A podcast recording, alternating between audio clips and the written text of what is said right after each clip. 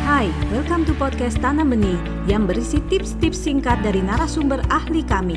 Jangan lupa di-follow. Kalau menurut saya nilai yang ditanamkan kepada anak laki dan perempuan sih relatif serupa gitu, relatif serupa. Yang membedakan cuma karena dia punya fisiologi berbeda dengan laki-laki itu nanti dengan tugas dan uh, perannya juga yang mungkin ada perbedaan dengan laki-laki. Nah, di situlah value yang khusus tadi ditanamkan gitu.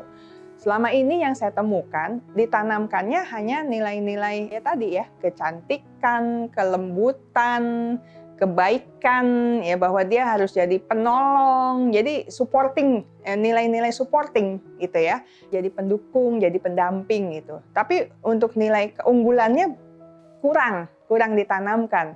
Padahal sebenarnya bisa saja itu terjadi dan selalu ada kesempatan kalau memang mau diambil gitu.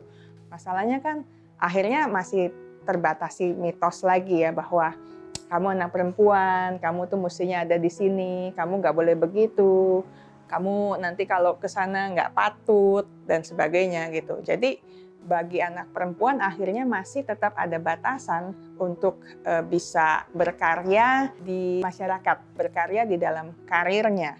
Di rumah pun eksistensinya juga kadang-kadang masih saja dianggap nomor dua gitu dibandingkan laki-laki. Mestinya nilainya nilai kesetaraan yang memang harus ditanamkan. Anda baru saja mendengarkan tips dari Tanam Benih Foundation Mari bersama-sama kita terus belajar untuk menjadi orang tua yang lebih baik demi generasi yang lebih baik. Jangan lupa follow podcast kami.